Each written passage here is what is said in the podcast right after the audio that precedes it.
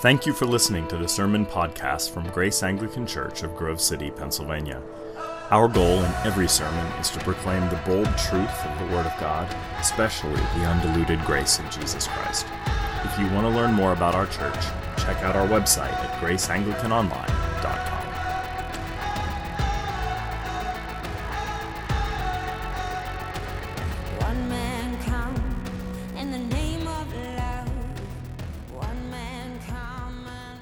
try to contain the meaning and meanings implicit within Holy Week, I always come back to this one word. I mean, every time I think about it. Uh, and the word that keeps coming back to me is ambivalence. Ambivalence. I think that this whole week is filled with emotional ambivalence. That, and ambivalence simply means having contradictory feelings about something, feelings that can shift very swiftly. I was thinking about, uh, you know, very famous experiences of internal ambivalence and ones that are more common and universal. I was thinking about Gandhi the other day because Gandhi believed so seriously in nonviolence, but then Gandhi also said that if he had the power of the atomic bomb, he would have nuked Britain. Ambivalent, yeah.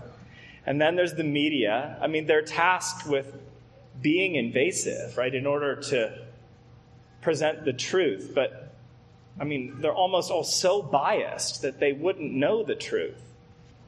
And then there's, of course, romance. I mean, have you ever experienced a romance in which you really love and really detest the person?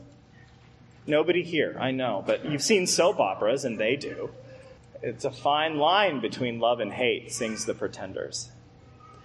Well, I was listening to this song the other day. It's actually one of my favorites. It's by the Civil Wars, and it's a duet between a husband and a wife, and they sing about their ambivalent love for the other. It's very haunting.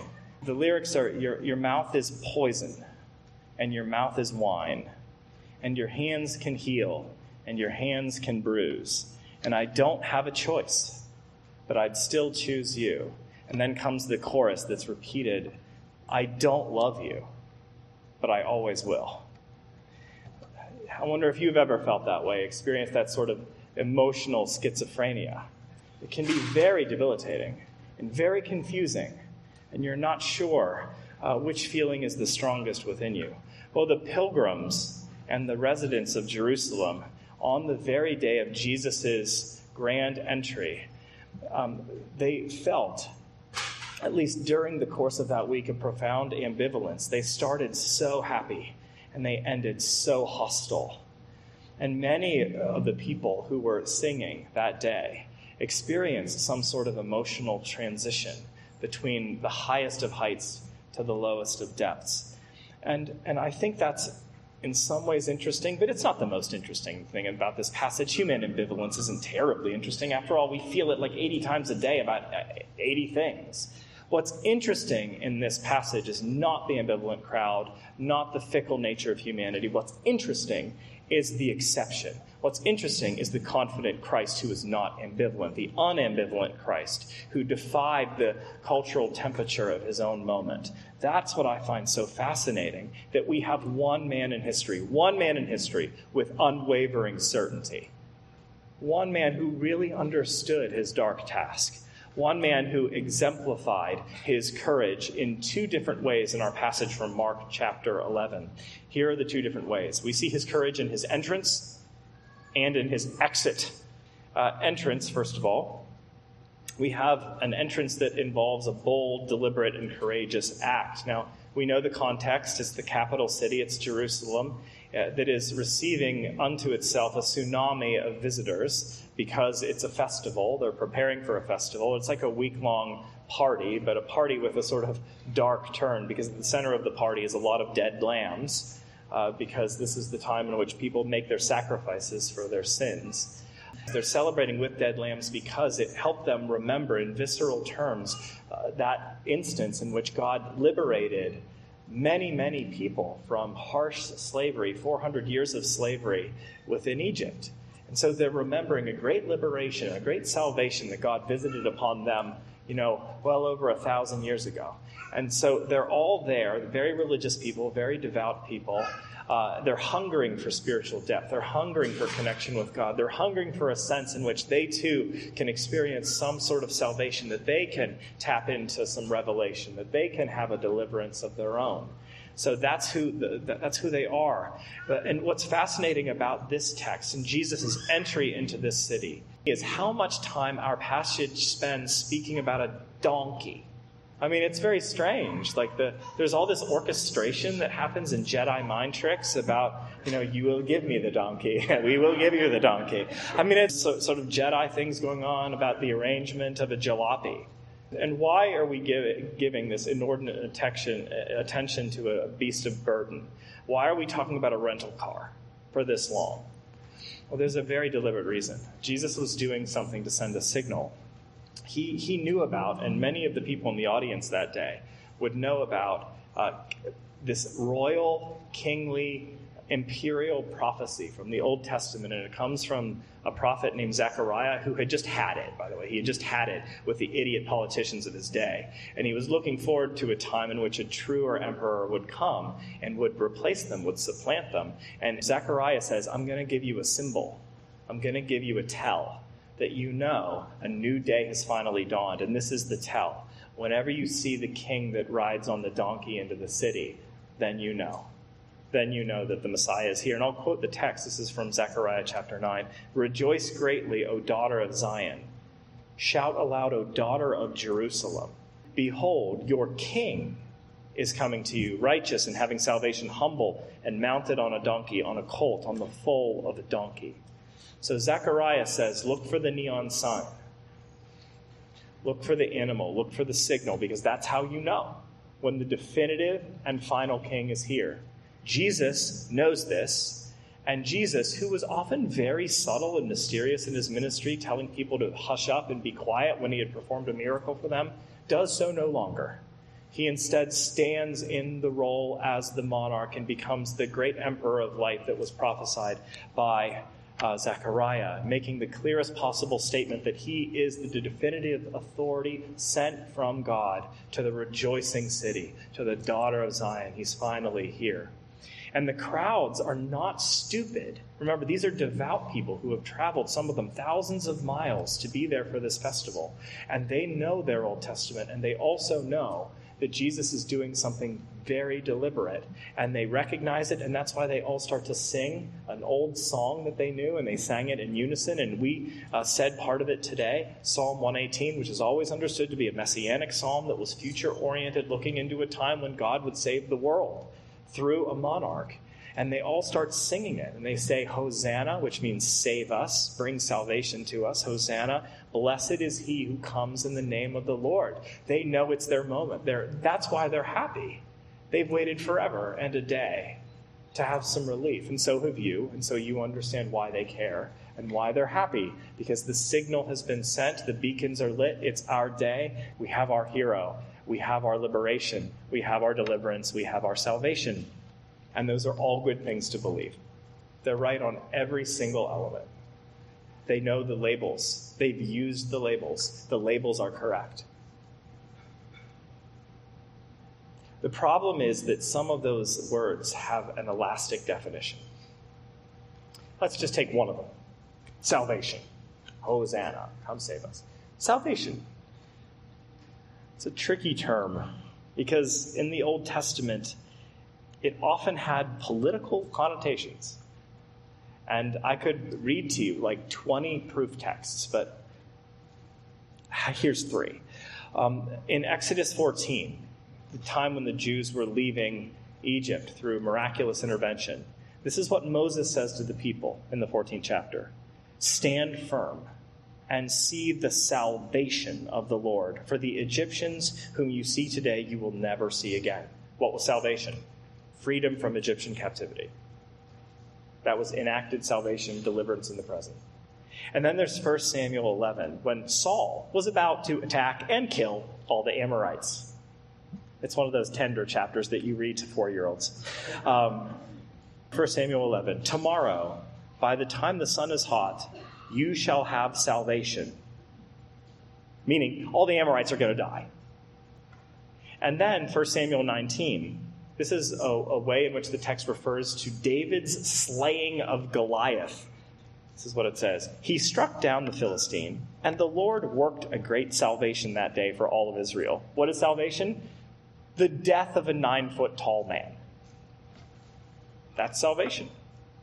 I don't want to be too harsh with the crowds because they grew up under the old canon and they understood that salvation was a broad term, and salvation meant liberation from political oppression, and salvation meant the death of tyrants, and salvation meant uh, the extermination of, of terrible leadership that was bringing a country into sin.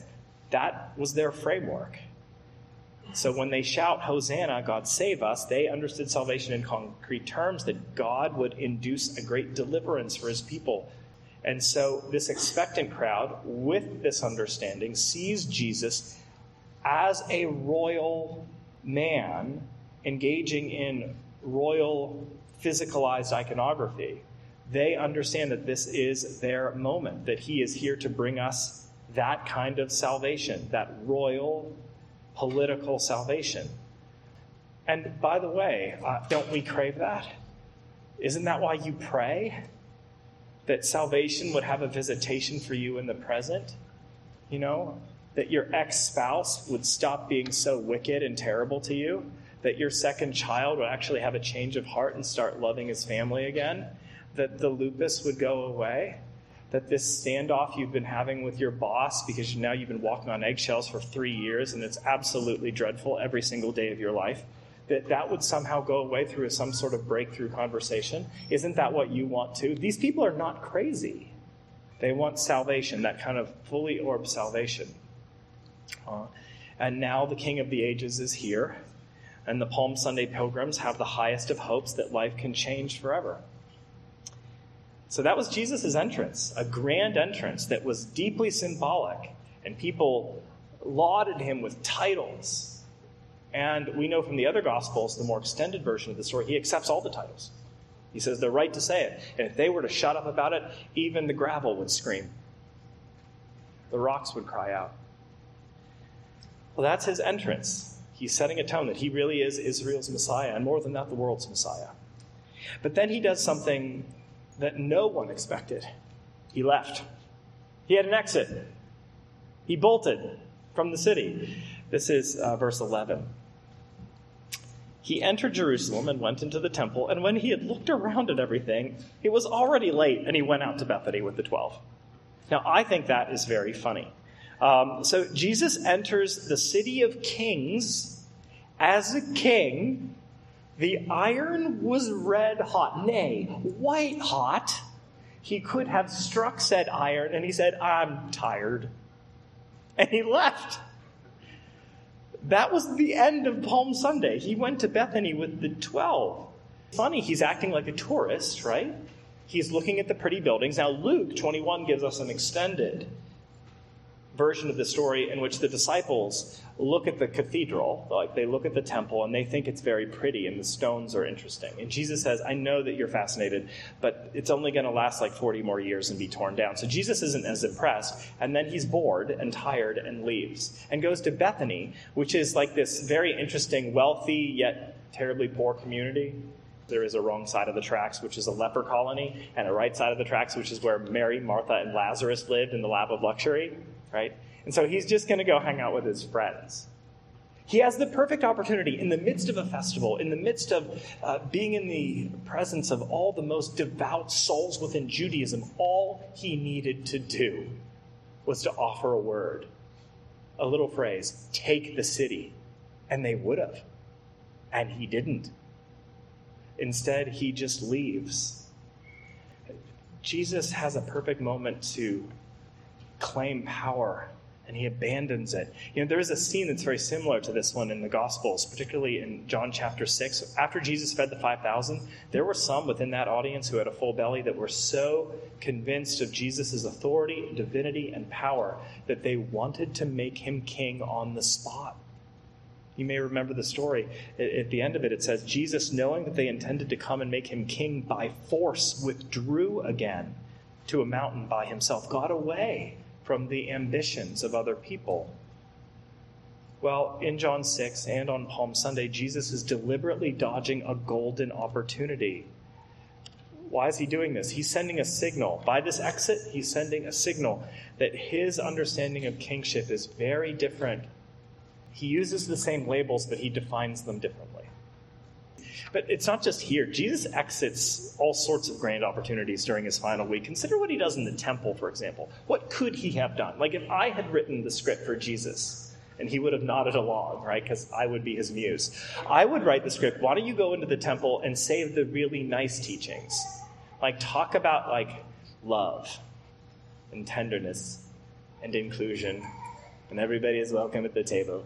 Like like save your nice lessons for the temple. And that way you'll appeal to more people and you'll get them on your team. And then you can create an even greater revolution, maybe an unbloody revolution, but you could take over. But what does Jesus do? No, instead, WWJD. He, he goes into the temple and, and makes a bullwhip and starts hitting things and people and animals and clears it out from all obstruction and blasphemous behavior. He does that. And then, if that's not enough, he starts teaching against the temple and against the authorities of the temple. So, all of the religio political bosses that hang around, all the Pharisees, the Sadducees, the uh, teachers of the law, he starts criticizing them more seriously and strenuously than ever before in his whole life. It's like you have this golden opportunity and you are, uh, you are exiting it now, why does he do this? Why does Jesus exit every golden opportunity? Because he's wise because he's deeply wise, wiser than the crowds, because unlike them, he seemed to remember the more sour notes of Psalm 118. Psalm 118 is not altogether glitzy and happy. There are some really discordant passages within that psalm, uh, principally this one the stone that the builders rejected has become the chief cornerstone. This is the Lord's doing, and it is marvelous in our eyes. Notice, what is the Lord's doing? The rejection of his man, the rejection of his prince. That is heaven's greatest plan. And Jesus knew that that was his goal. That was his not so secret ambition. And he told his apprentices this for a year and a half. He told them, at least on four occasions, that he was going there to be obliterated. He understands his Christhood in that manner. You know the story, or many of you do, that when he asked his disciples, Who do people say that I am? did that mid ministry. Who do people say that I am? Who do you say that I am? Peter says, You're the Christ. Jesus says, You're right. And then he says, Peter, let me tell you what Christ means to me. Being Christ means that I have to be obliterated by the most trusted individuals in our culture. It has to happen Peter doesn't like this, of course, and it gets rather dark in that story. That Jesus does not back off from that refrain. Being Christ does not initially mean golden opportunities for me, it means briars and pain and hardship. It means that some of you will misunderstand me, that all of you will leave me, that one of you will betray me, that some will deny me, that I'll be alone on a hill in front of my weeping mother until I stop breathing. That was his understanding of Christness. And he could never shake it, nor did he intend to. I think it's incredibly needful for us to realize that Jesus knew what kind of salvation we needed. By the way, he didn't object to their understanding that the whole world needed to be transformed. And it really does, by the way. Like, if you are ever in an abusive relationship, that needs to be dealt with squarely and forever. If you're if you have a debilitating disease this morning, that needs to be uh, cured. If you're running into a relational strain that is just insurmountably difficult to work through, you know what kind of relief you need. That's all part of it. But there's something even deeper. Jesus sees the diseased fruits on the tree, and he's interested in them. But he knows that if you pluck off diseased fruit, there will be another bit of diseased fruit to grow in its place. What you need to do is attend to the roots of the tree, the roots that run straight down into damnation itself, and deal with those so that the fruit can be good. Jesus taught this about our own ethics, right? Jesus says that good fruit grows from a good tree, and bad fruit grows from a bad tree. And you need, if you're to be helped in the long run, to deal with the roots. And so that's what he's really interested in. He wants to plummet into the roots of our own personal hells, uh, our own disjointed and rebellious state before God that we call sin. And sin is that bent within us. It's not just what we do, it's what we are. The appetite for destruction, the desire for self sabotage, uh, the need to destroy other people in order to create some sort of fanciful self legitimacy. And he's very interested in that because it is that thing that separates us from God, that divorces us from other people, that ruins the world. And he will not stop until the root is definitively dealt with once and for all. You see, Palm Sunday, that event gathered a crowd, and that crowd was right in their titles but wrong in their definitions. Yes, Jesus was the king, but the king meant the cross. And yes, Jesus was intending to bring salvation, but it was ultimately the deepest possible salvation from sin, getting at the root. Flannery O'Connor once said, You shall know the truth, and the truth shall make you odd. Jesus had the courage to be odd, to defy expectations, and to refrain from being the king whom we craved so that he could be the king whom we needed. He enters as a king and he exits our expectations in order to be the kind of king we needed. And Jesus' understanding of his own Christness and his own mission, that over the week that we regard as Holy Week, was enough to create a deadly ambivalence in this audience. And day after day, they started to lose hope. And sometimes when your dreams are deferred, they don't just simmer into silence, but they explode. And that's what happened to Jesus of Nazareth. So let me conclude with a word about this ambivalent crowd as well as the courageous Christ. Regarding the ambivalent crowd, uh, you need to know that in terms of your own core, your own true identity, the truest you that is, you were not made in the image of ambivalence. You were not made in the image of ambivalence, but in the unsmudged reflection of the strength and courage of Jesus Christ. That's really your true self. Your redeemed self, your true self, is the unsmudged reflection of God and of God's consistency, God's courage, if you will, in the incarnate Christ. I think that we need to remember how good resolve is, how good strength can be, uh, how needful consistency is, particularly within our cultural moment, which is so uh, shifting, constantly shifting. It's life sustaining. By the way, you know this if you've ever had somebody in your life who's really consistent in a, health, in a holy way, in a loving way, in a good way, in an ennobling way. It gives life. It gives life to, to us. Have you ever been the beneficiary of that kind of courageous love, that consistent love? So I had this mentor when I was in college, and that was a time of great upheaval for me. But uh, this priest would meet with me, and he was the priest of a, a church of like a thousand people, but he would meet with me very regularly. And he said at one point, because he knew that I was sort of a mess, he said, Look, I, I need you to know that I, I promise you I'm not going anywhere. You can tell me anything. You can be really sad or really happy. It doesn't change what, what we have. I promise I'm not leaving. And he never did. And I can't tell you what strength that gave me. It's a wonderful thing, and people need that from us, you know.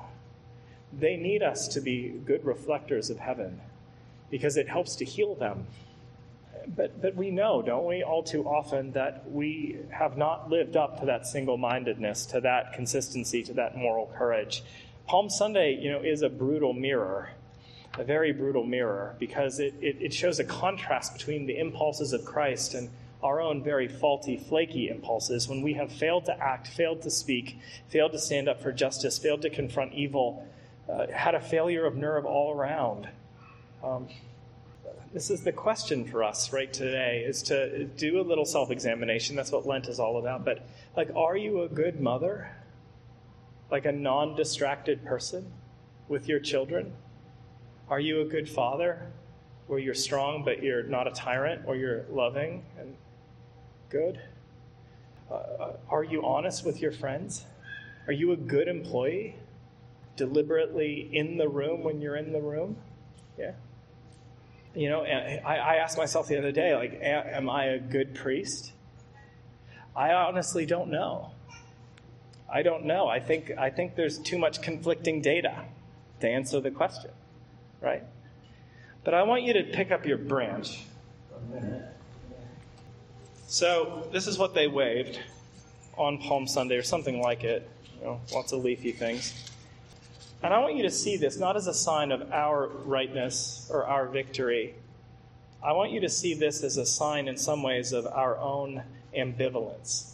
Because of those who waved them on Palm Sunday, many of them would have thrown them away in disgust. Many of them uh, would have uh, been happy to burn them all and reject the hosannas and see those hosannas go up in flames. You know, I, I think that um, I think the ambivalence of these branches is actually built into the liturgical calendar. Do you know what we're supposed to do with these after they dry up?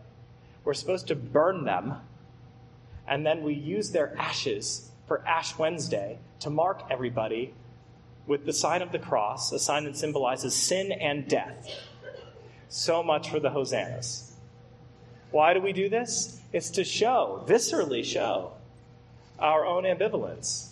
That we are not the heroes within our own story. We never were. But here's the gospel word for us. You just heard the law. Here's the gospel. We never had to be. We never had to be. Thank goodness Palm Sunday is not about the crowd and how fickle they were. It's not about ambivalence. It's not about us. It is about the man for others. It is about the courageous Christ. And that's my final word. You know, today is a day of joy. That's why we sang Rejoice the Lord is King, because it's true. There is a true King. And what this week shows us, if nothing else, he won. He kept his word. He was true. He didn't falter, even when everyone was set against him. He was a man of courage who really understood salvation and defined his terms in his own way for the good of us all. A man who never faltered, who was never compromised, and who adored, for some reason I cannot yet fathom, adored and adores the deeply troubled, ambivalent children of Eden. You and me. He knew that you and I were caught up in too much ambivalence to really help ourselves. He knew that we could not be courageous enough, or bold enough, or good enough, or strong enough, or committed enough, or consistent enough to save anyone, let alone ourselves. And so he did something wild. Substitutionary, if you will. He was brave for you, he was brave in your stead. He gave not most of himself, but all of himself for you. He was kingly enough to wear a diadem of spikes that made his scalp bleed, and he was kingly enough to see and experience within his, his own nude body iron spikes that nailed him into a wooden throne on a sandy hill. The highest of men became the lowest of rejects. He did it. That's what today is about. He did it. The hero did it unfalteringly to his final breath. And because of him, the ambivalent multitudes of the earth can finally feel the first days of springtime. A springtime of cowardice forgiven, and now the timid can be brave, the weak can become strong, and the whole world rise again from death. Friends, it's all true. This week is meant to convince you of that.